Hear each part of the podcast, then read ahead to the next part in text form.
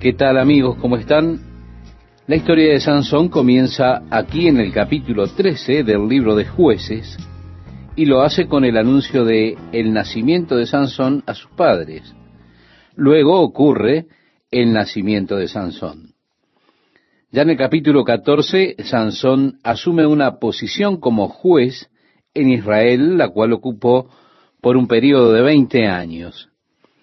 Él se enamoró de una mujer filistea en Timnat y vemos el desastroso resultado cuando él hace esa adivinanza a los 30 jóvenes que él había escogido para que fueran sus acompañantes antes de su matrimonio. Así que ellos trabajaron en eso por dos o tres días, pero no pudieron llegar a encontrar una respuesta. Ellos entonces fueron a su novia y le dijeron, mira, ustedes están intentando engañarnos. Es por eso que nos llamaron para ser la compañía de este hombre. Y ahora él nos ha planteado este enigma. Mejor que tú descubras la respuesta a este enigma, si no, te quemaremos a ti y a la casa de tu padre. Fue así que ella fue a Sansón y le dijo, Sansón, nosotros vamos a casarnos en unos días y tú realmente no me amas. Sansón dijo, ¿qué quieres decir con que no te amo? Ella dijo, no me has dicho el enigma. Él le dijo, ¿qué quieres decir con que no te he dicho el enigma? ni siquiera se lo he dicho a mis padres. Bien, si realmente me amas, no deberíamos escondernos nada el uno al otro. No debería haber secretos en nuestro matrimonio, Sansón. ¿Y qué es esto? Ella comenzó a llorar, así que finalmente él dijo, un león me saltó encima y sobre su cadáver las abejas hicieron una colmena y había miel que salía del cadáver del león. El día de la boda llegó y los compañeros dijeron a Sansón, hey, ¿qué es más fuerte que un león y qué es más dulce que la miel? Sansón supo que su novia les había contado. Entonces él se enfureció y dijo, si no haraseis con mi novilla, nunca hubierais descubierto mi enigma. Sansón se fue a Ascalón, otra ciudad de los filisteos, tomó a treinta filisteos y los mató. Tomó sus vestidos y regresó y pagó su deuda. Él estaba tan enojado que se fue. Nunca consumó el matrimonio. Esto nos trae ahora el capítulo 15, estimado oyente, donde nos dice, aconteció después de algún tiempo que en los días de la siega del trigo, Sansón visitó a su mujer con un cabrito diciendo, entraré a mi mujer en el aposento. Mas el padre de ella no lo dejó entrar. Y dijo el padre de ella, me persuadí de que la aborrecías y la di a tu compañero. Mas su hermana menor no es más hermosa que ella, tómala pues en su lugar. Él, por supuesto, pagó la dote y todo lo demás. Así él dijo, ella tiene una hermosa hermana menor, ¿por qué no la tomas? Pero Sansón estaba realmente enojado. Él no apreció el hecho de que su suegro había entregado a su esposa a su compañero. Así que decidió ajustar cuentas con los filisteos porque ellos habían sido quienes determinaron todo ese asunto, obteniendo así el secreto de parte de su novia, y ellos arruinaron toda esa escapada de Sansón.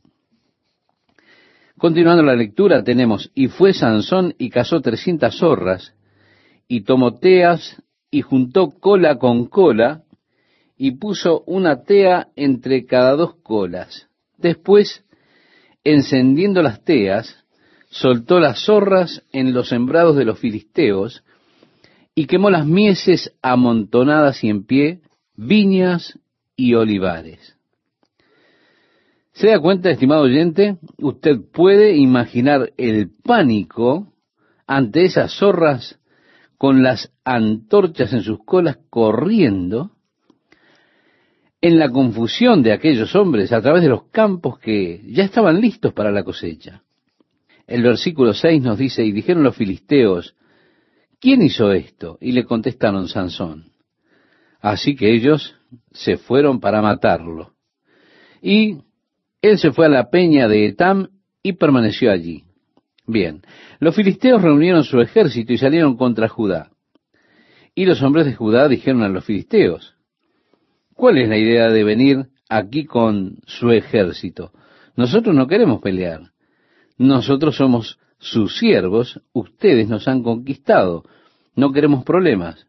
¿Cuál es su problema?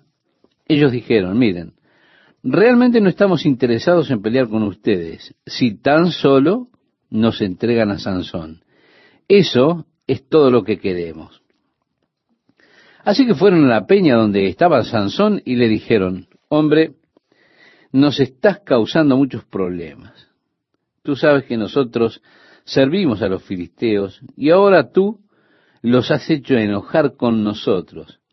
Y allí están ellos con su ejército y nos amenazan. ¿Qué nos estás haciendo? Y ellos dijeron, queremos entregarte a ellos. Sansón dijo, si me promete que ustedes mismos no se encenderán contra mí, entonces permitiré que me amarren para llevarme a ellos. Ellos dijeron, nosotros no queremos matarte, no tenemos nada en tu contra. Son ellos los que tienen esa amargura en tu contra. Fue así que lo ataron con cuerdas nuevas y lo llevaron a los filisteos. Cuando los filisteos venían sobre él, el Espíritu de Dios también vino sobre Sansón. Y aquellas cuerdas con las que estaba atado, él las rompió. Y vio allí una quijada de asno, fue, la tomó y con ella comenzó a atacar con violencia a los filisteos hasta matar mil de ellos. El resto, evidentemente, escapó rumbo a su casa. Él miró a su alrededor y dijo, con la quijada de un asno, un montón, dos montones. Con la quijada de un asno, maté a mil hombres. Luego Sansón estaba extremadamente sediento después de todo ese ejercicio, por supuesto. Era más o menos por el mes de junio, el tiempo de la cosecha del trigo. Así que en ese tiempo allí es muy caluroso, muy seco para esa época del año. Sansón pensó que iba a morir de sed y dijo, tú has dado esta grande salvación por mano de tu siervo, y moriré yo ahora de sed. Entonces abrió Dios la cuenca que hay en Lejí, y salió de allí agua, y él bebió y recobró su espíritu y se reanimó. Fue así que Sansón llamó a ese lugar primeramente Ramat Lejí, que es o significa la colina de la Quijada. Y luego, cuando él sacó el agua allí, él le cambió el nombre y le puso en Acoré, que es el pozo del que clama. Y juzgó a Israel en los días de los filisteos veinte años, nos dice el versículo veinte. Ese fue el primer encuentro con los filisteos, el primer problema que él enfrentó con ellos. Y el problema evolucionó más allá de él mismo hacia la ciudad de los filisteos. Yendo hacia el campamento del enemigo, él se expuso a sí mismo a esas clases innecesarias de deseos. Mire, estimado oyente, los filisteos eran personas extremadamente inmorales. Ellos eran muy liberales en cuanto a su moral.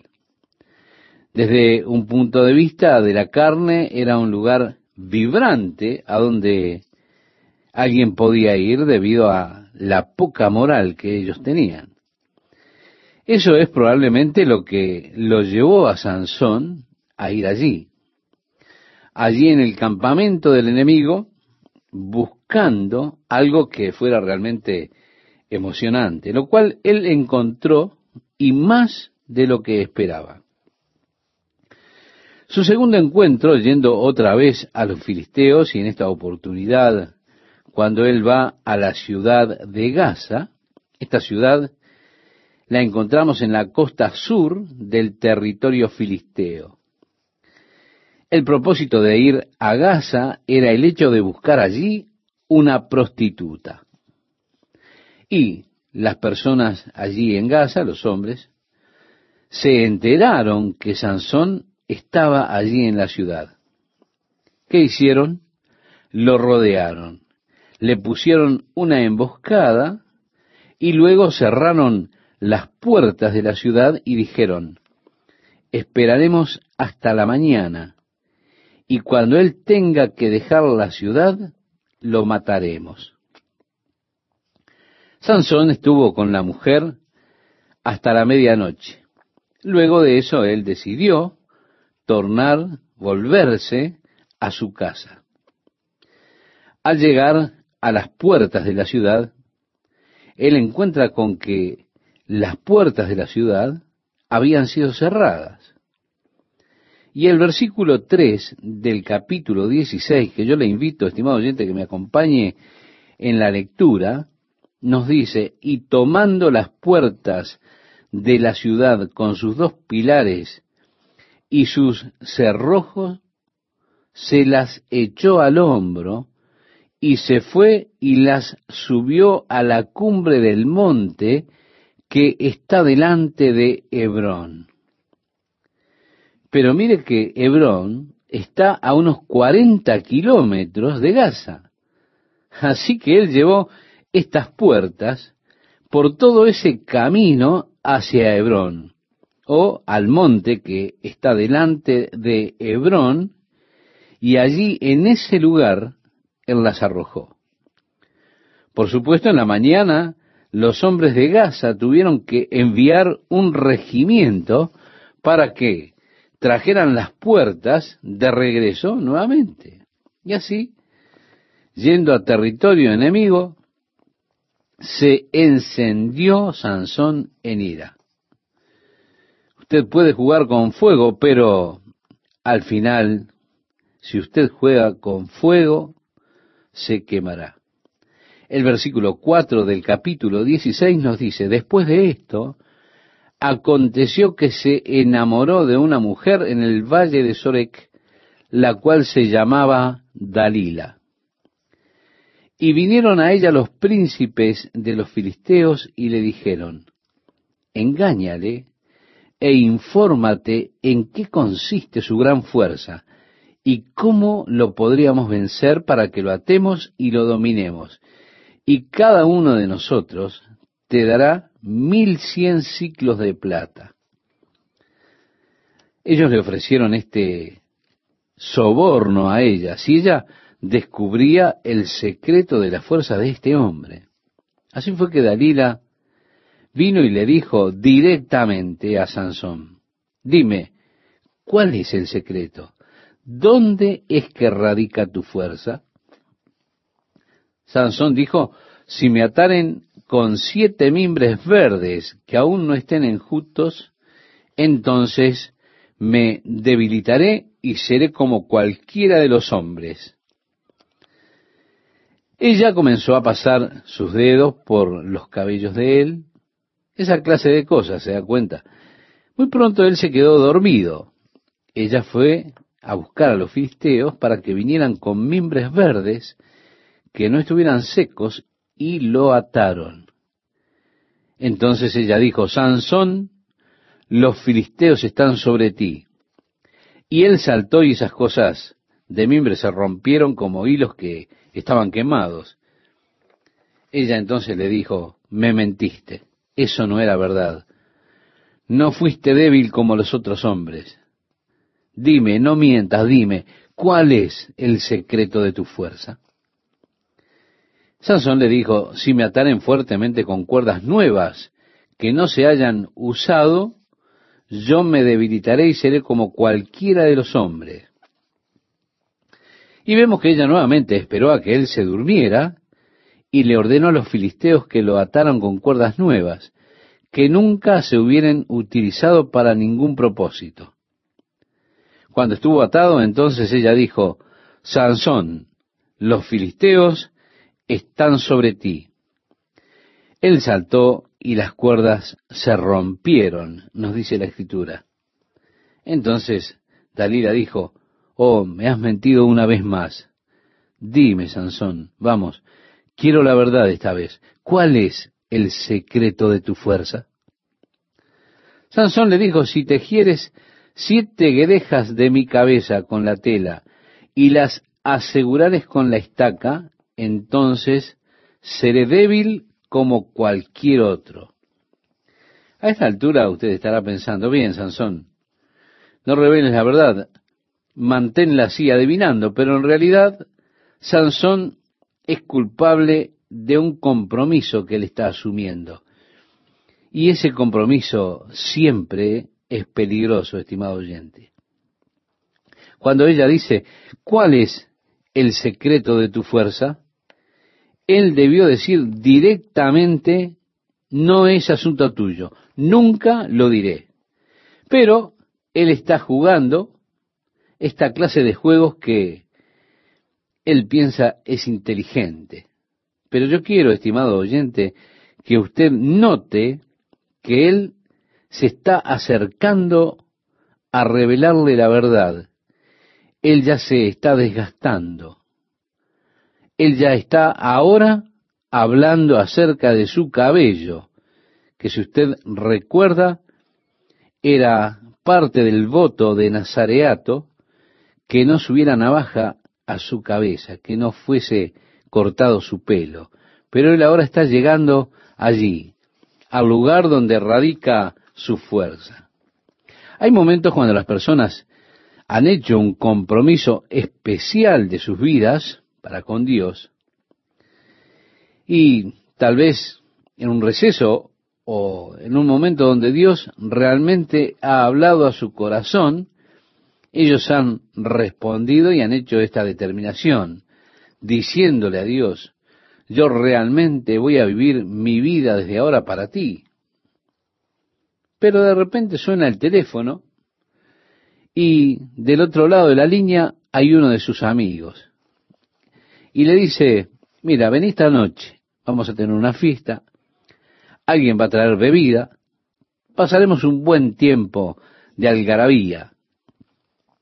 Usted dice gracias, realmente aprecio que me llamen, pero no estoy muy bien hoy, creo que me voy a ir a dormir temprano. Entonces ellos le dirán, qué pena, nos íbamos a divertir mucho.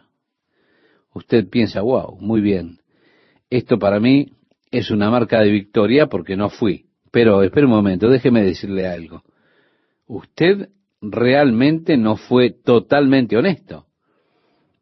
Y lo que usted hizo fue dejar la puerta abierta para que en otra ocasión ellos puedan volver a invitarle a usted. Ahora, si en lugar de hacer esto, si en lugar de dar esta excusa que no era verdad, cuando ellos llaman, usted dice a esa invitación, ellos le llaman, le dicen, ¿por qué no te venís esta noche? Vamos a tener una fiesta. Y usted en lugar de decir una mentira, Usted dice, aprecio tu llamada, pero ¿sabes qué pasa? He comprometido mi vida con Jesucristo. Y no voy a hacer nada de eso nunca más. A partir de ahora voy a vivir solamente para el Señor, porque esta es la única forma de vivir la vida verdaderamente. Amigo, el tiempo final se acerca. Así que esas cosas ya no son más para mí. Créame, sus amigos nunca más lo volverán a llamar. Ahora usted está siendo honesto, usted les dice la verdad. Y usted de esa manera entonces cierra la puerta a toda otra posibilidad de invitación. Eso es lo que necesitamos hacer con lo malvado. Necesitamos cerrarle la puerta a lo malvado. Y nosotros no siempre hacemos eso. Muchas veces dejamos la puerta abierta a través de pequeñas excusas que no son otra cosa que mentiras. Así que la puerta la dejamos abierta siempre para una nueva ocasión, una nueva invitación del mal. Ese fue, estimado oyente, el problema de Sansón. Él dejó la puerta abierta, pero él se estaba debilitando, se estaba quebrando. Así que Dalila nuevamente hizo que él se durmiera, entretejió su cabello en siete mechones y las aseguró con la estaca. Entonces ella dijo nuevamente, Sansón, los filisteos sobre ti. Y él saltó y arrancó las estacas del suelo. Ahora, las mujeres cuando todo lo demás ha fallado, intentan por medio de un camino especial, el camino de las lágrimas. Así fue que Dalila se puso a llorar y le dijo, me has estado engañando. Tú realmente no me amas. Has estado jugando conmigo. Dime, Sansón. Ella comenzó a presionarlo día tras día hasta hacerlo sentir un miserable. ¿Qué tal amigos? ¿Cómo están? La fuerza de Sansón evidentemente estaba basada en aquel compromiso de su vida para con Dios. Un compromiso que realmente fue hecho antes que él naciera, porque antes de que Sansón viniese a este mundo, el ángel del Señor le anunció a su madre el hecho de que ella iba a tener un hijo. Y allí le dijo que nunca subiese a su cabeza una navaja, que nunca le permitiesen tomar nada de la vid, es decir, vino o lo que sea, porque él debía ser un nazareo desde su nacimiento para Dios, es decir, una persona separada para Dios desde su nacimiento. Ese fue el secreto de la fuerza de Sansón. Él dijo, he sido un nazareo para Dios, he estado separado para Dios. Allí reitero, es donde reposaba, donde surgía, donde emergía su fuerza. Esa separación para Dios o ese voto de Nazareato que estaba mostrado allí, era señalado por su cabello que no debía ser cortado. Así que él le dijo a Dalila, he sido nazareo para Dios, nunca ha subido navaja a mi cabeza. Si rompiese ese voto, si rasurase mi cabeza, el voto estaría roto, estaría terminado. Entonces sería como otro hombre. Él le dijo todo lo que tenía en su corazón. Le descubrió su corazón a Dalila. Y se dice que Dalila sabía que en ese momento él abriría su corazón. Él le dijo la verdad y ella salió al encuentro con los jefes de los filisteos. Ella dijo, lo tenemos. Así que se juntaron todos y nuevamente ella lo hizo relajarse para que se durmiese. Usted quizá piensa, oh, ese pobre sonso. Quizá usted pensaba que él era más sabio. Pero después de todo, ella ha hecho todo lo que él le confesaba. Él tendría que haberse dado cuenta que ella iba a hacerlo también esta vez. Sansón parece alentar las victorias del pasado. Parece que está confiado en sí mismo por su pasado poderoso. Así que se durmió tranquilo. Mientras que él estaba durmiendo allí en su regazo, vino el barbero y lo afeitó. Y le dijo Dalila, Sansón, los filisteos sobre ti. Y luego que despertó él de su sueño, se dijo, esta vez saldré como las otras y me escaparé. Pero él no sabía que Jehová ya se había apartado de él. El Señor estaba con Sansón en tanto él guardaba ese voto de Nazareo, aunque él no siempre hacía lo correcto, como hemos visto en estudios anteriores aunque hubieron tremendas debilidades en el carácter moral de Sansón, con todo, el Señor no lo dejó, sino que él fue quien dejó al Señor. Es decir, no fue el Señor que dejó a Sansón, sino que fue Sansón que dejó al Señor cuando quebró ese voto del Nazareato. Pero a esta altura él se había descarriado tanto que ni siquiera sabía, ni siquiera se daba cuenta que el Señor ya se había apartado de él. Hay una especie de ceguera espiritual que angustia a las personas, especialmente si usted está divirtiéndose en el territorio enemigo, tratando de jugar con el pecado, jugando juegos en el campo enemigo, podemos decir así. Es posible que usted sea parte de Dios, de tal manera que atrapado en sus actividades, usted no esté consciente del hecho de que esa unción, ese poder de Dios, ya no está más en su vida. Es posible que usted se autoengañe acerca de su propio estado espiritual. Si decimos que no tenemos pecado, nos engañamos a nosotros mismos, la verdad no está en nosotros, decía el apóstol Juan. Y hay muchas personas autoengañadas en lo que tiene que ver con su propia condición espiritual. Sansón estaba ciego a la verdad acerca de su propia condición espiritual. Él no sabía, no se daba cuenta que el Señor se había apartado de él. Pero porque el Señor se había alejado de él, él quedó débil como cualquier hombre. Y este hombre que en un momento había terminado con la vida de mil filisteos con una quijada de un asno, ahora es sujetado por unos pocos hombres. Uno viene y le quita sus ojos mientras los otros lo sostienen le atan con cadenas de bronce. Luego lo conducen a Gaza para ponerlo en la prisión, donde allí estaría moliendo en el molino. ¿Puede usted acaso imaginar qué aburrido debió haber sido todo para Sansón? Si todo el día usted estuviese empujando este poste en círculo sería aburrido, ¿verdad? Debió haber sido una vida miserable para Sansón el hecho de que nunca más él podrá ver. Piensen usted que nunca más pudiera ver. Usted está totalmente forzado dentro de usted y no tiene nada a lo que anhelar. Esta era la condición de Sansón. Dice el verso 21, y le sacaron los ojos y le llevaron a Gaza y le ataron con cadenas para que moliese en la cárcel. Me gustaría, estimado oyente, sugerirle que esta es quizá una de las figuras más coloridas acerca de los efectos de darse a usted mismo a la lujuria desenfrenada. El efecto final sobre usted es cegarle a las verdades de Dios, a las realidades de Dios.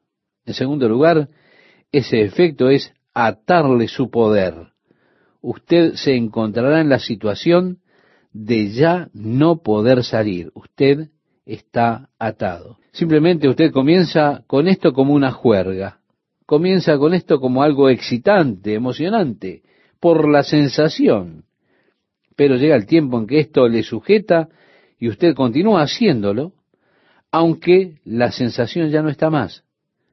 Pero usted ya no puede librarse de eso, no puede quitárselo usted se encuentra a sí mismo atado por el poder del pecado. Luego esto se vuelve una molienda. Usted comienza a odiarse a usted mismo. Comienza a odiar lo que usted está haciendo, pero usted no tiene forma de salir. No tiene la manera para escapar de eso. Usted queda en esa molienda y su vida se vuelve realmente miserable, sin esperanza, Usted ya no le ve sentido a tratar de seguir. Usted está viviendo en miseria, mientras que esto es un arduo trabajo. Así Sansón, una clara imagen de los efectos del pecado, la lujuria desenfrenada en la vida de una persona. Pero leemos el versículo 22 del capítulo 16 y expresa, y el cabello nos dice la escritura, y el cabello de su cabeza comenzó a crecer después que fue rapado. Oh, allí veo la gracia maravillosa de Dios. Sansón lo perdió todo. Sansón hizo que le quitaran el cabello. Lo voló, por decirlo de una manera cotidiana. él tenía los potenciales de grandeza, él tenía el potencial para librar al pueblo de Dios de las manos de sus enemigos. Sansón tenía el poder para entrar en los libros de la historia como uno de los más poderosos y más gloriosos de todos los liberadores de Israel. Su nombre, de hecho, pudo haber estado a la par de David y de Samuel. Él pudo haber sido aquel maravilloso libertador de Israel, pero él no pudo conquistar sus propias pasiones, su propia lujuria. Por lo tanto, allí está, ciego, atado y moliendo. Sin embargo, el cabello de su cabeza comenzó a crecer. Y creo que allí está el Evangelio, porque todos nosotros hemos pecado, todos nosotros nos apartamos de la gloria de Dios, todos le hemos fallado a Dios, todos nosotros nos hemos encontrado a nosotros mismos atrapados pensando que no había salida. Pero Dios es lleno de gracia y aunque le hemos fallado, Él no nos falla. Aunque le hemos olvidado, si nos volvemos a Él, Él será misericordioso y lleno de gracia para nosotros.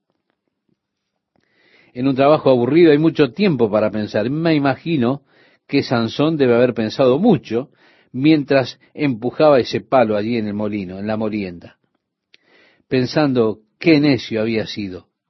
Quizá él decía, si tan solo, si tan solo.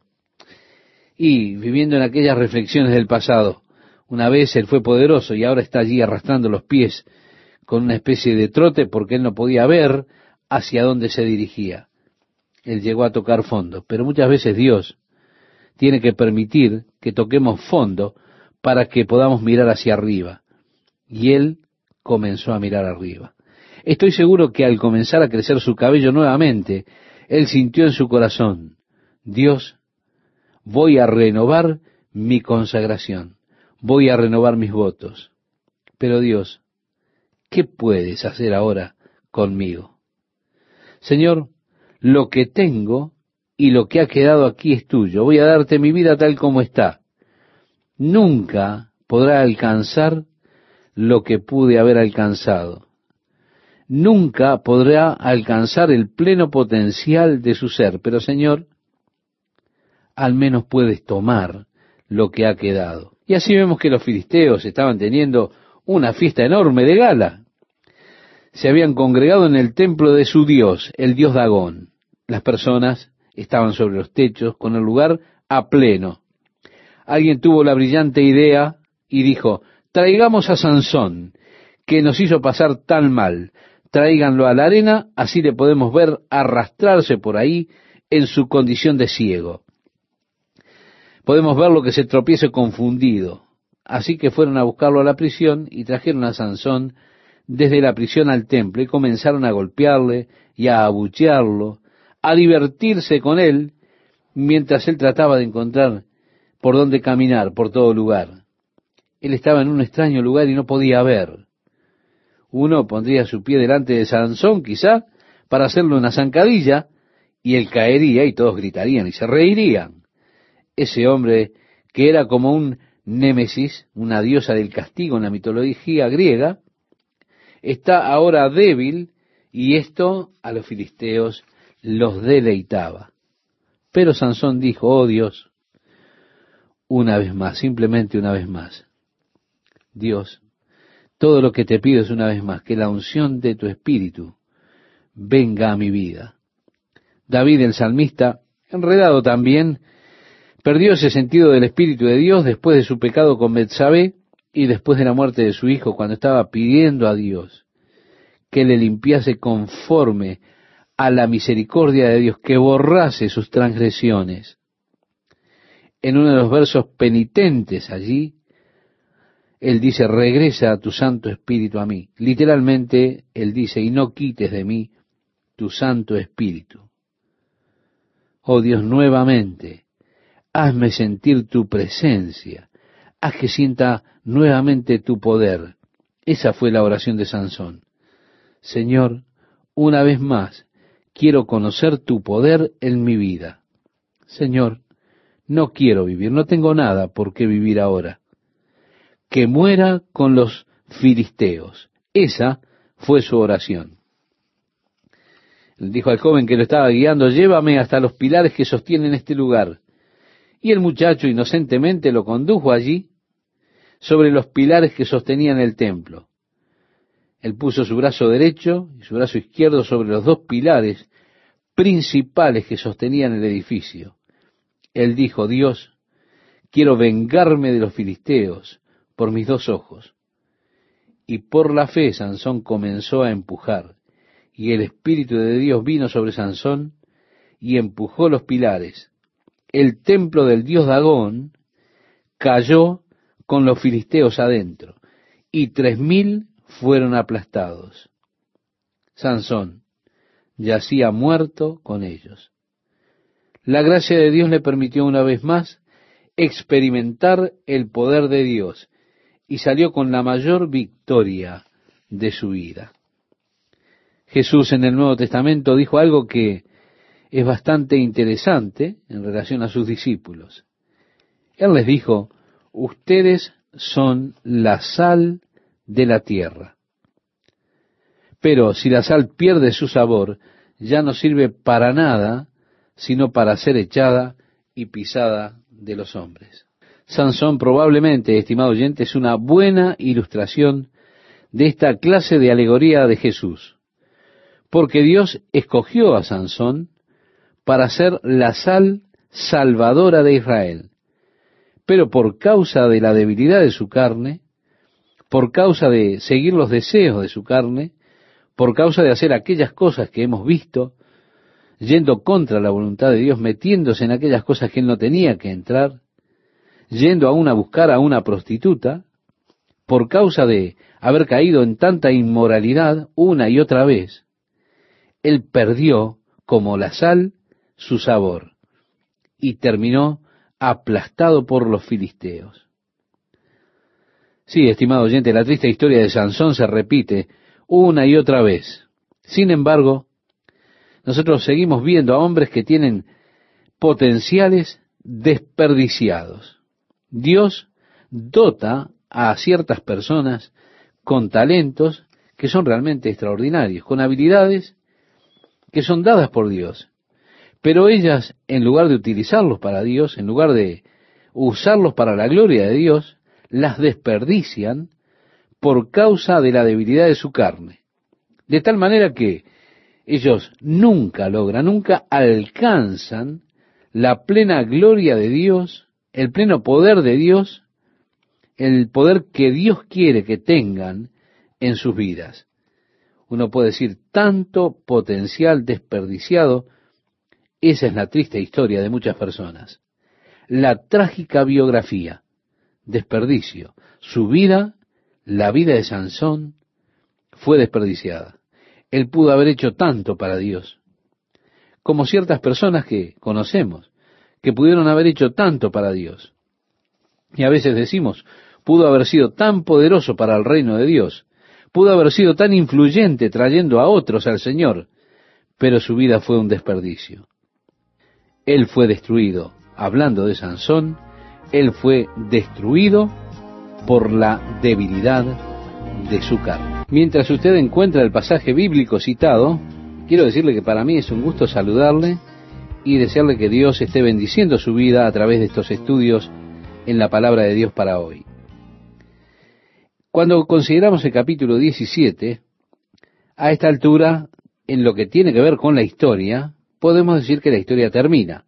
Lo que queda ahora en el libro de los jueces no está en un orden cronológico. Esto es un apéndice del libro de jueces al llegar al capítulo 17, lo que resta. Y nos relata básicamente las condiciones morales de la nación de Israel durante ese tiempo después de Josué. Y las historias, algunas de ellas, nos llevan claramente hacia atrás en el tiempo, a ese tiempo inmediato, luego que Josué estuvo como líder del pueblo de Israel. Así que la primera historia comienza aquí en el capítulo 17 diciéndonos, hubo un hombre del monte de Efraín que se llamaba Micaía, el cual dijo a su madre, los mil cien ciclos de plata que te fueron hurtados, acerca de los cuales maldijiste, y de los cuales me hablaste, he aquí el dinero está en mi poder, yo lo tomé. Entonces la madre dijo, bendito seas de Jehová, hijo mío. Y él devolvió los mil cien ciclos de plata a su madre. Y su madre dijo, en verdad he dedicado el dinero a Jehová por mi hijo, para hacer una imagen de talla y una de fundición. Ahora pues, yo te lo devuelvo. Mas él devolvió el dinero a su madre, y tomó a su madre doscientos ciclos de plata, y los dio al fundidor, quien hizo de ellos una imagen de talla y una de fundición, la cual fue puesta en la casa de Micaía. Y este hombre Micaía tuvo casa de dioses, e hizo efod y serafines, y consagró a uno de sus hijos para que fuera su sacerdote. En aquellos días no había rey en Israel. Cada uno hacía lo que bien le parecía. Sí, estimado oyente, aquí tenemos un vistazo de la degeneración en cuanto a lo moral que estaba teniendo lugar. Ellos habían ya perdido el hecho de que Dios debía ser su rey. Ellos habían perdido la conciencia de esa realidad. Cada hombre, en lugar de ser gobernado por Dios, hacía aquello que era correcto a sus propios ojos podemos decir, era un periodo de anarquía. Realmente no estaban bajo el gobierno de Dios, bajo el gobierno de la ley de Dios. Micaía, al hacer esas imágenes, realmente no estaba haciendo la clase de imágenes paganas que eran costumbre, pero eran imágenes, sin duda, que representaban a Dios para él. Él no estaba volviendo de Jehová en sentido de hacer una imagen de Baal o Moloch, o uno de los dioses paganos sino que él estaba intentando hacer una imagen de Dios. Luego con los serafines y el efod, está buscando juntar toda la adoración a Jehová, haciendo un pequeño centro de adoración en su casa, donde él tenía sus propios pequeños ídolos, el lugar donde él podía ir a orar, tenía su propio altar privado. Ahora, cuando una persona se hace un ídolo, el solo hecho de que se haga un ídolo, eso indica que esa persona ha perdido la conciencia real de la presencia de Dios. Lo segundo que podemos ver es que esto indica que esa persona desea recuperar la conciencia de la presencia de Dios y de esa manera él hace esto como un recordatorio para él de la presencia de Dios. De esa manera, está hablando realmente de un deseo de recuperar algo que ha perdido. Una relación vital que tenía con Dios. Cuando una persona necesita tener una imagen, tener un ídolo, podemos decir con toda seguridad que esto es un testimonio de que esa persona perdió algo vital en su relación con Dios y entonces ahora necesita tener una especie de recordatorio, alguna imagen, algún ídolo, alguna obra de fundición para recordar la presencia de Dios. Esto siempre nos muestra, es una señal, podemos decirlo así, de que hay un deterioro espiritual. Por eso es importante notar que Micaía realmente no estaba dándole la espalda a Jehová, en un sentido porque incluso él hablaba con Jehová. Pero él había perdido algo vital en su relación con Dios, lo cual provocó que él se hiciera estas pequeñas imágenes y estableciera en su propia casa un centro de adoración como lugar para orar y rendirle culto a Dios. El verso 7 nos dice, y había un joven de Belén de Judá, de la tribu de Judá, el cual era levita y forastero allí. Este hombre partió de la ciudad de Belén de Judá para ir a vivir donde pudiera encontrar lugar. Y llegando en su camino al monte de Efraín, vino a casa de Micaía. Y Micaía le dijo, ¿de dónde vienes? Y el levita le respondió, soy de Belén de Judá, y voy a vivir donde pueda encontrar lugar. Entonces Micaía le dijo, quédate en mi casa, y serás para mí padre y sacerdote. Y yo te daré diez ciclos de plata por año, vestidos y comida. Y el levita se quedó. Vemos aquí hay un deterioro espiritual en este levita. Este deterioro se muestra en que él ahora se está volviendo un religioso profesional. Está como vendiéndose a sí mismo por propósitos religiosos, por un salario anual, por un vestido y por comida diaria. El verso 11 nos dice, agradó pues al levita morar con aquel hombre y fue para él como uno de sus hijos. Y Micaía consagró al levita y aquel joven le servía de sacerdote y permaneció en casa de Micaía. Y Micaía dijo, ahora sé que Jehová me prosperará porque tengo un levita por sacerdote. Podemos decir era algo mercenario. Yo sé que ahora prosperaré porque tengo un levita como sacerdote. Esa es la única razón por la que él quería al levita, para poder prosperar. En otras palabras, la idea de él era utilizar a Dios para ganar. El apóstol Pablo habla en el Nuevo Testamento del error de aquellos que piensan que la divinidad es un medio, es una forma, una manera de ganar o para ganar. Él llama a esto una doctrina perniciosa y dice, aléjese de las personas que dicen que la piedad es un medio para hacerse rico, en otras palabras. Y así Micaía tenía este concepto. Ahora Dios me prosperará. Tengo un levita por sacerdote. Esto nos muestra un panorama, o nos da un panorama, para el resto de la historia. Tenemos ahora a este levita, un joven de Belén, como un sacerdote religioso profesional un sacerdote personal allí en la casa de Micaía. El versículo 1 del capítulo 18 nos dice, en aquellos días no había rey en Israel, y en aquellos días la tribu de Dan buscaba posesión para sí donde habitar. Esto ocurría porque ellos no habían sido capaces de echar fuera a los filisteos del territorio de Asdod, Askelón, Gaza y toda esa hermosa área en ese valle. Ellos solamente a esta altura ocupaban un pequeño territorio a 32 kilómetros de Jerusalén. Pero todo este territorio aún estaba ocupado por los filisteos. Ellos no habían podido sacarlos. Así que estaban buscando otro lugar para vivir. Fue entonces que enviaron a cinco hombres a observar el resto del país para ver si había otro lugar al cual ellos pudieran mudarse para que la tribu de Dan pudiera habitar de manera que ellos tuvieran más territorio, territorio que pudieran plantar, en el cual pudieran trabajar, porque esa área que ellos tenían ya no era suficiente para las necesidades de la tribu de Dan. En el capítulo 18, versículo 2 al 6, leemos, estos vinieron al monte de Efraín hasta la casa de Micaía y allí posaron. Cuando estaban cerca de la casa de Micaía, reconocieron la voz del joven levita y llegando allá le dijeron, ¿quién te ha traído acá? ¿Y qué haces aquí? ¿Y qué tienes tú por aquí? Él les respondió, de esta y de esta manera ha hecho conmigo Micaía y me ha tomado para que sea su sacerdote.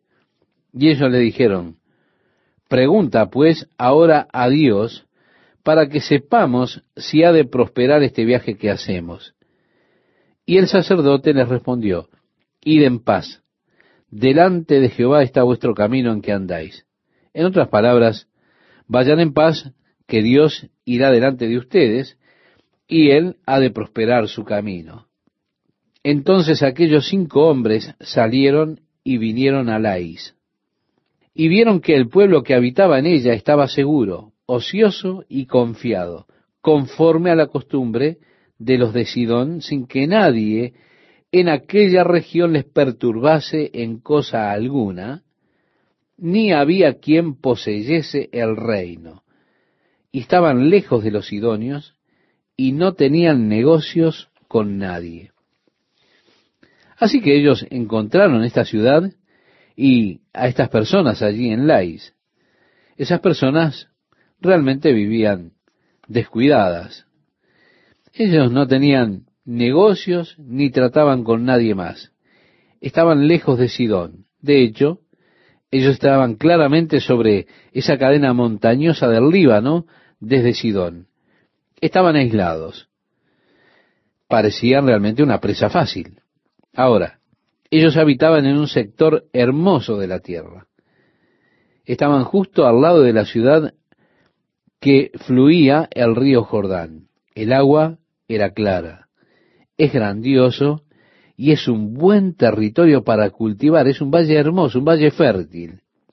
Ellos entonces dijeron, miren esto, esto luce bien para vivir aquí. Así que regresaron a su tribu, describieron el lugar que habían hallado y dijeron, es hermoso y con muchas ventajas. Está lleno de agua, una buena área para vivir y demás. Y es hermoso. Y realmente es uno de los lugares más hermosos en Israel, se lo puedo decir con propiedad.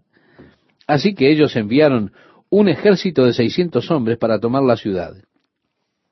Y cuando ellos regresaron al monte de Efraín, también regresaron a este sacerdote y dijeron, mira, necesitamos un sacerdote.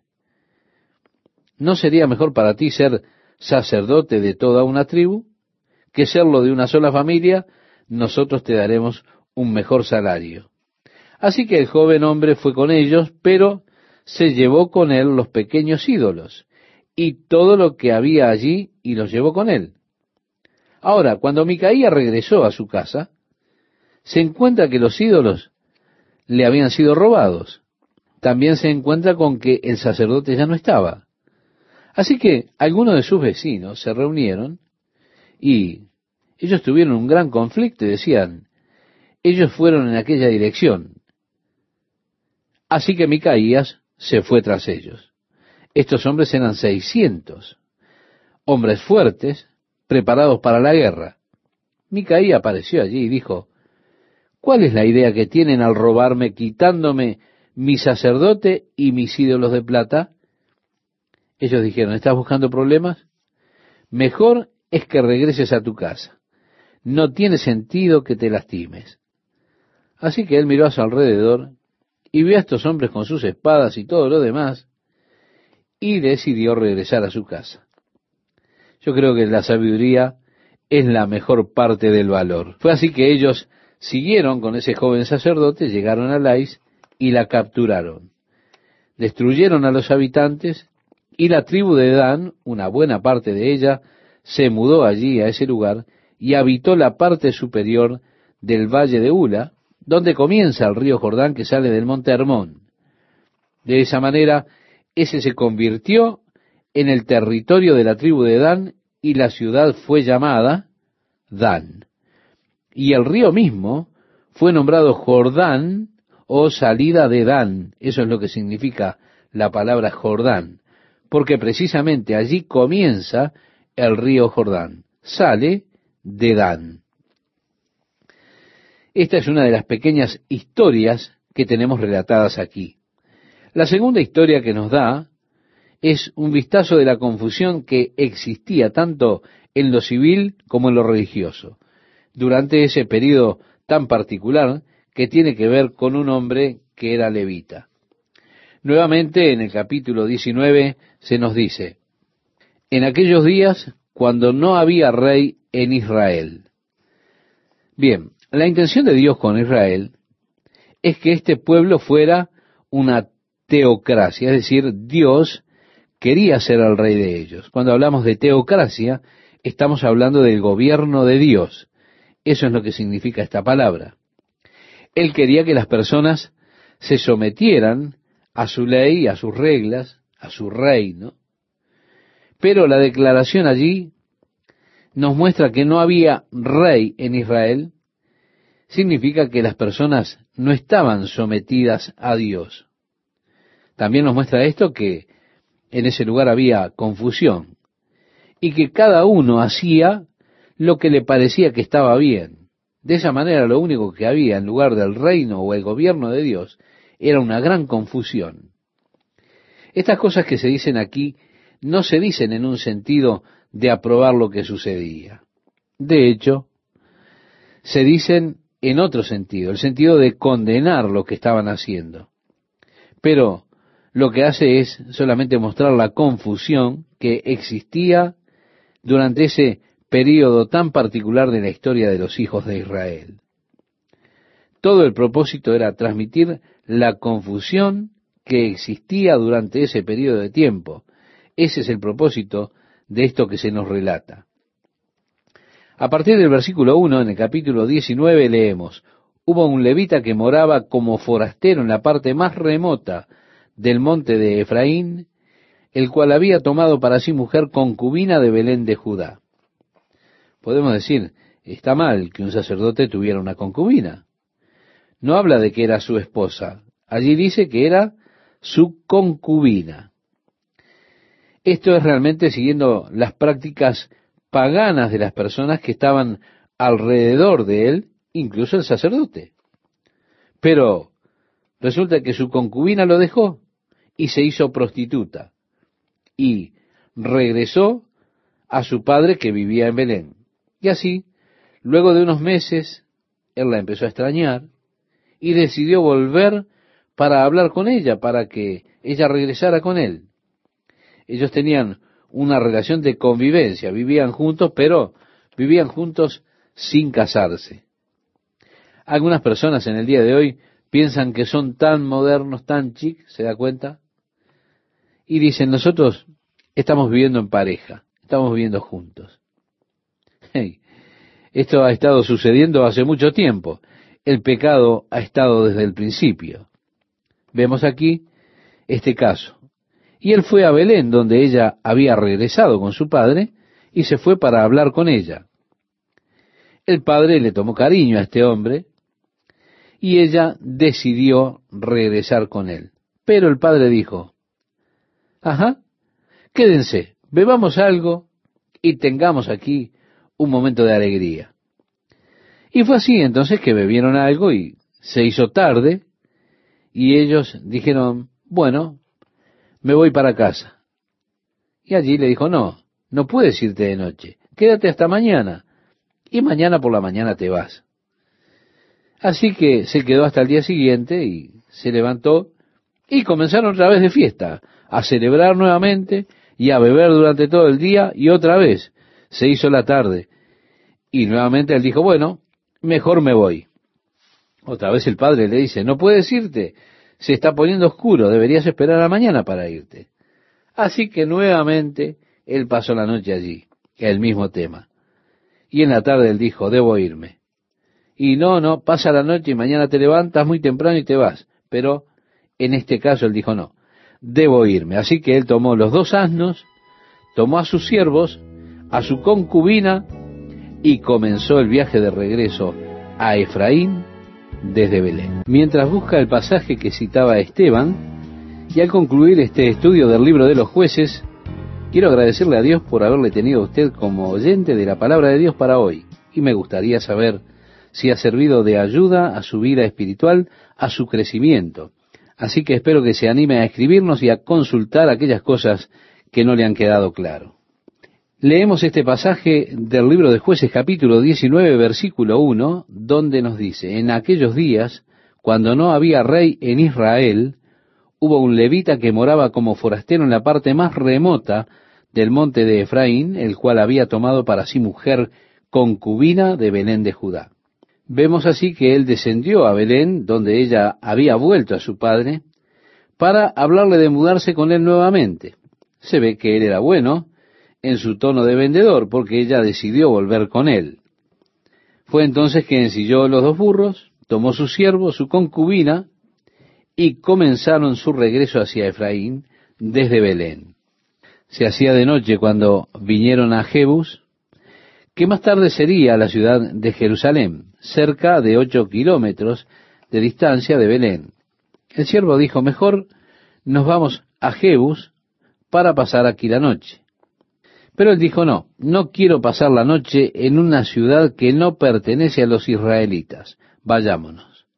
Así que vinieron a Rama, que es una especie de zona suburbana del norte de Jerusalén. De algún modo no les agradó, de modo que fueron un poco más lejos a la ciudad de los benjaminitas, la ciudad de Gaba. Y dijo a su siervo, ven, acerquémonos y pasemos la noche aquí. Y se les puso el sol junto a Gaba, que era de Benjamín, y se apartaron del camino para entrar a pasar allí la noche en Gaba, nos dice el capítulo 19 de jueces, versículos 14 y 15. Fue así que nadie le invitó a pasar la noche. Un anciano que venía del campo, había estado trabajando hasta tarde, vio a este hombre allí en la calle y dijo, ¿qué haces aquí en la calle? No puedes quedarte aquí. Él dijo, bueno, nadie me ha invitado a su hogar. El hombre dijo, bien, ven a mi casa.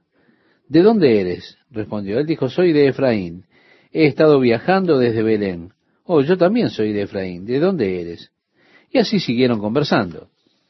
Fue así que le invitó a su hogar a pasar la noche con él, y al ponerse oscuro, los hombres de Gaba vinieron a la puerta y comenzaron a golpear la puerta y dijeron, saca al hombre que ha entrado en tu casa para que lo conozcamos. Aquí encontramos el mismo motivo por el cual Dios trajo su juicio sobre Sodoma y la destruyó. Eso mismo está aconteciendo aquí entre su pueblo, allí en la tribu de Benjamín.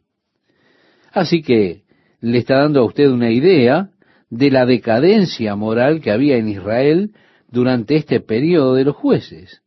Nuevamente tenemos un enfoque de toda esta escena cultural. El anciano dijo, oigan, este hombre es mi huésped. Tengo una hija que es virgen y aquí está su concubina. Las enviaremos a ustedes y hagan con ellas lo que quieran, pero no toquen a mi huésped.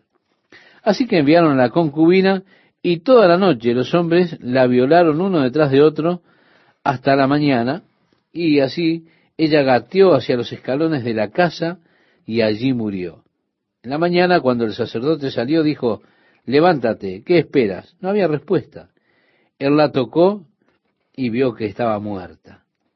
Así que la puso sobre el asno, la llevó a Efraín a su casa, y allí despedazó su cuerpo en partes y envió una parte de ella a todas las tribus. Ahora bien, obtuvo lo que anhelaba tener. Tuvo un efecto shock sobre las tribus. Estaban horrorizadas de tener una parte del torso, una pierna, un brazo. Entonces se congregaron juntas y este hombre les dijo la maldad que fue hecha por los de Benjamín, por aquellos de la tribu de Benjamín en la ciudad de Gaba. Él les dijo la horrible maldad que le había ocurrido a él mientras estuvo allí. Y el pueblo de Israel se encolerizó contra los benjaminitas. Así que decidieron ir contra ellos en batalla y congregaron un ejército de más de cuatrocientos mil hombres. El verso 18 dice, y consultaron a Dios diciendo, ¿quién subirá de nosotros el primero en la guerra contra los hijos de Benjamín? Y Jehová respondió, Judá será el primero. Así que la tribu de Judá subió contra Gabá, pero los hombres de Benjamín fueron duros. Tenían setecientos hombres que podían tirar piedras con una onda y no fallar desde una distancia de noventa metros. La tribu de Judá subió contra Gaba. Los hombres de Benjamín salieron, por supuesto dijeron, sobre estos impúdicos que han hecho esto, los mataremos. Y los benjaminitas no caerían sobre ellos. Ellos dijeron, vengan y tomémoslo. Así que fueron más o menos desafiados por la pelea. Los hombres de Judá, Israel, fueron vencidos por los hombres de Benjamín, quienes mataron veintidós mil hombres en aquel día de batalla. Así que los hombres de Israel vinieron y se animaron, establecieron la batalla nuevamente como lo hicieron el primer día. Y leemos a partir del versículo 23, porque los hijos de Israel subieron y lloraron delante de Jehová hasta la noche y consultaron a Jehová diciendo, ¿volveremos a pelear con los hijos de Benjamín nuestros hermanos? Y Jehová les respondió, subid contra ellos. Por lo cual se acercaron los hijos de Israel contra los hijos de Benjamín el segundo día. Y aquel segundo día, saliendo Benjamín de Gabaa contra ellos, derribaron por tierra otros dieciocho mil hombres de los hijos de Israel, todos los cuales sacaban espada. Y ahora ayunaron y oraron y clamaron al Señor. Debo confesar que en este punto tengo alguna confusión. Pregunto, ¿por qué Dios los envía a la batalla y les dicen, vayan a la batalla en la cual serán vencidos? No lo sé. Pero los dos primeros días, cuando fueron, terminaron devastados, aunque Dios les había dicho vayan. Aún dijo la tribu que debía ir primero. La verdad, no entiendo esto. Usted dirá, bueno, eso es horrible, usted no lo entiende. Bien, quizá, pero yo no sé todas las cosas.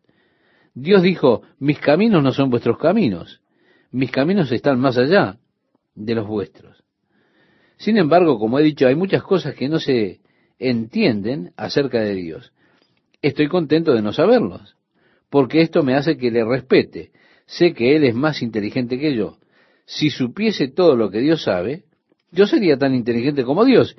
¿Y cómo podría respetarlo a Él? No solo eso, esto me da una oportunidad de ejercitar mi fe, lo cual, por supuesto, a veces no me agrada, pero estoy forzado en ocasiones a ejercerla. Usted se da cuenta de lo que digo, ¿verdad? Creer en lo que no conozco, eso es fe. Creer en lo que conozco, eso es razonamiento, intelecto. Sé muchas cosas y las creo porque mi intelecto me dice, bueno, eso está bien. Puedo equilibrarlo en mi intelecto, puedo racionalizarlo. Así que yo digo, bueno, creo que Jesús es el Hijo de Dios, estupendo. Hay muchas evidencias históricas para eso. Creo que Jesús se levantó de los muertos. Hay muchas pruebas históricas para eso. Si usted puede probar algo en la historia, usted puede probar que Jesús se levantó de los muertos, si la historia tiene algún valor de prueba de los eventos pasados. Si usted desea probar que Aníbal cruzó los Alpes, usted puede probar que Jesús resucitó de los muertos, tanto como que Aníbal cruzó los Alpes o que Washington cruzó Delaware. Yo creo que Jesús resucitó de entre los muertos. Lo puedo probar históricamente. Es en las cosas que no puedo probar, en aquellas que yo no tengo forma de probar, donde debo ejercer la fe, donde debo creer por fe esa fe que Dios honra. Creo que Jesús es el Hijo de Dios y eso es grandioso. Pero déjeme decirle algo, el diablo también cree. ¿Cuál es la diferencia entonces para mí? Nada. Pero cuando usted viene a estas áreas de la fe donde no hay pruebas y tengo que creerlas por fe que sucedieron en verdad, que murió sí, eso es un hecho histórico, pero que murió por mis pecados, eso es algo que tengo que aceptarlo por fe. Que Dios cargó en Él, en Jesucristo, mis pecados cuando Él murió, eso debo aceptarlo por fe.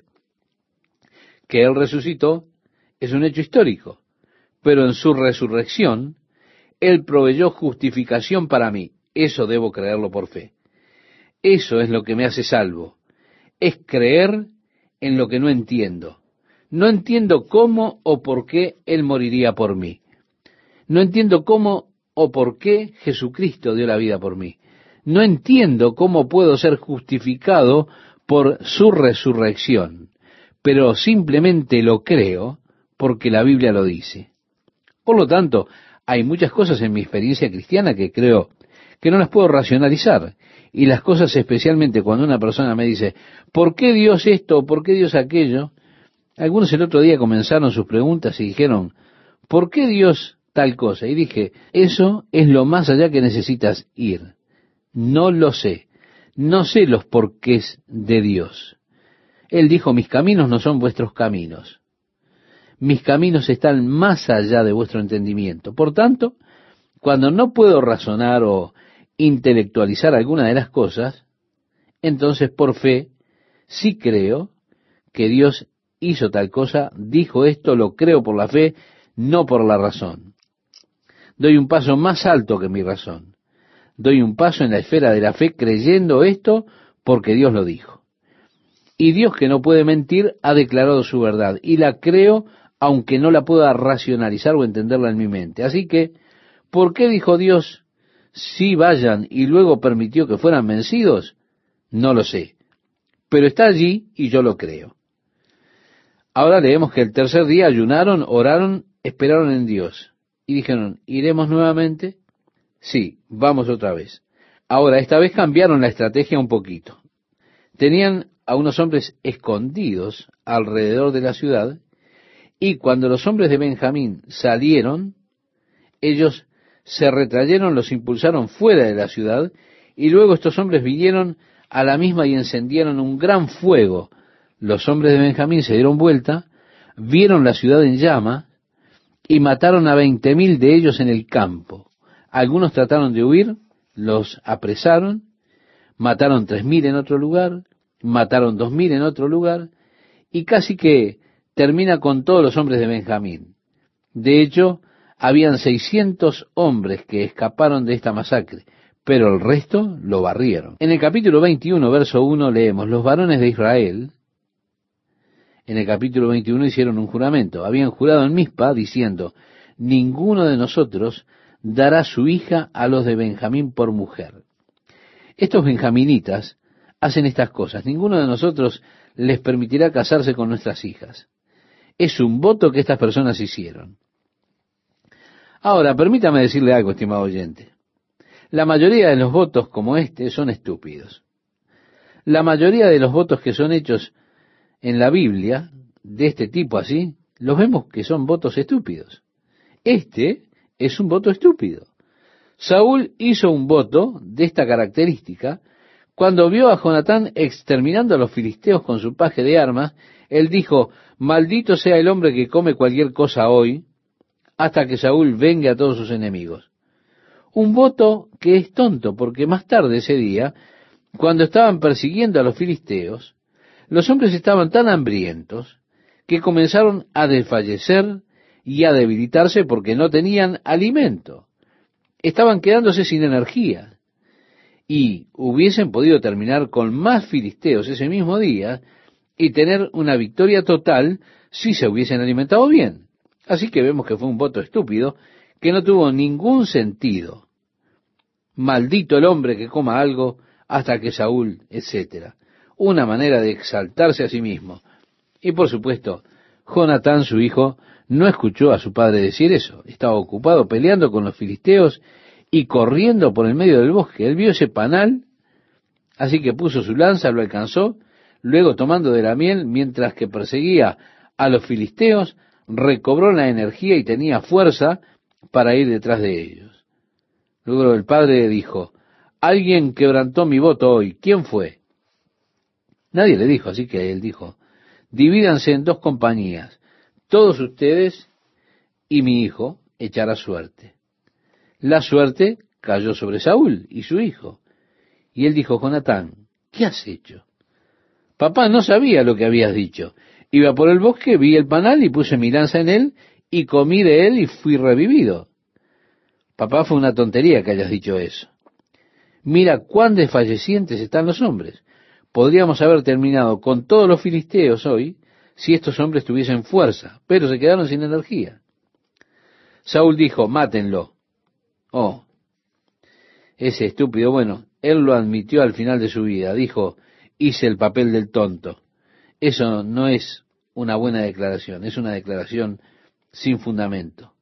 Jefté, por ejemplo, también hizo un voto que fue tonto. ¿Se acuerda? La primera cosa que pase por la puerta, la sacrificaré en ofrenda quemada al Señor. Así que la Biblia dice mucho acerca de mantener la boca cerrada. Porque en el caso de Jefté, lo primero que pasó por la puerta para sacrificar fue su propia hija. Mire qué voto se mandó. Cuando usted va al templo del Señor, póngale un cerrojo a su boca. No pienso que sea un proverbio, pero debería ser. Es mejor mantener su boca cerrada y que la gente piense que usted es un tonto que abrirla y disipar toda duda de que realmente es así. O los problemas en que nos mete nuestra propia boca, ¿verdad? Ahora bien, tenemos que reconocer que este fue un voto tonto. Exterminaron a los benjaminitas. Solamente quedaron 600. El resto de los benjaminitas fueron barridos. Ahora ellos piensan, no, no vamos a tener una tribu de Benjamín. La tribu de Benjamín habrá de ser exterminada. Eso es horrible. No podemos hacer eso. Entonces, ¿qué deberíamos hacer? Bueno, ¿hay alguna ciudad que no haya enviado a alguien? Alguien dijo, no vi a nadie de Jabes, de Galaad. Así que ellos chequearon eso. Preguntaron, ¿hay alguien de Jabes de Galaad? ¿Nadie de Jabes de Galaad? Muy bien, entonces vayamos a Jabes de Galaad y matemos a todos menos a las vírgenes y las traeremos de regreso y que se casen con estos hombres. En esto ellos no entraron. Mire usted, nadie de Jabes de Galaad estaba allí para entrar en este juramento. Así que esto es horrible. Se da cuenta, cubrieron una estupidez con algo peor. Pero usted entra en esta clase de cosas donde usted comienza a seguir y es un pecado tras el otro. Usted comete un pecado y eso lo lleva a otro pecado y a otro pecado más y a otro más. Usted cada vez va más allá del límite. Eso es trágico. Así que lo que hicieron estas personas fue horrible. Fueron a Jabes de Galaad, arrasaron la ciudad, mataron a las mujeres casadas, mataron a todas las mujeres casadas, mataron a todos los hombres y trajeron vírgenes con ellos. Pero esto no fue suficiente. Hay algunos hombres que no se han casado. ¿Qué haremos? Bueno, Silo era un centro religioso en aquel tiempo en particular y tenían la fiesta allí. Durante la fiesta, las jóvenes vírgenes vendrían y hacían sus danzas folclóricas. Así que ellos dijeron a los hombres de Benjamín que aún no tenían esposas, ahora durante esta fiesta, cuando las jóvenes vengan, ustedes muchachos se esconden en los arbustos, observen y miren si alguna les gusta. La toman y salen con ella. Y cuando los hombres de Silo vengan y digan, oigan, han secuestrado a nuestras hijas, nosotros diremos, oh, muy bien, déjenlas ir y las protegeremos. Así que ese año cuando tuvieron las fiestas y las jóvenes vírgenes de Silo salieron, estaban haciendo este pequeño ritual de danzas tradicionales, allí los benjaminitas que estaban escondidos, cada uno encontró una muchacha que le gustara, que le gustara su aspecto, y fue y la tomó y se fue con ella. Por lo tanto, la tribu de Benjamín fue preservada y no se eliminaron como tribu de Israel, pero nuevamente sin el perdón de las escrituras. De hecho, esto ocurrió con la condenación de las escrituras. Esto estuvo mal, fue algo tonto, pero así son las cosas. Ellos ya habían perdido su conciencia de Dios, de Dios como rey. Así que esto le da un pequeño enfoque, una pequeña ilustración a usted, estimado oyente, de la confusión civil y religiosa que existía durante el tiempo de los jueces. Realmente algo lamentable. Nuevamente el capítulo termina como comienza esta sesión. Dice así en el versículo 25, en estos días no había rey en Israel, cada uno hacía lo que bien le parecía. Pero le diré, cuando el pueblo hace eso que está bien en sus propios ojos, con frecuencia eso está muy, pero muy mal. Por causa de la mentalidad y el nivel moral de muchas personas, usted no puede dejar que las personas vivan como ellas quieren. Se revertirán a un estado realmente animal. Qué importante es que nosotros sometamos, estimado oyente, nuestras vidas a Dios como nuestro Rey.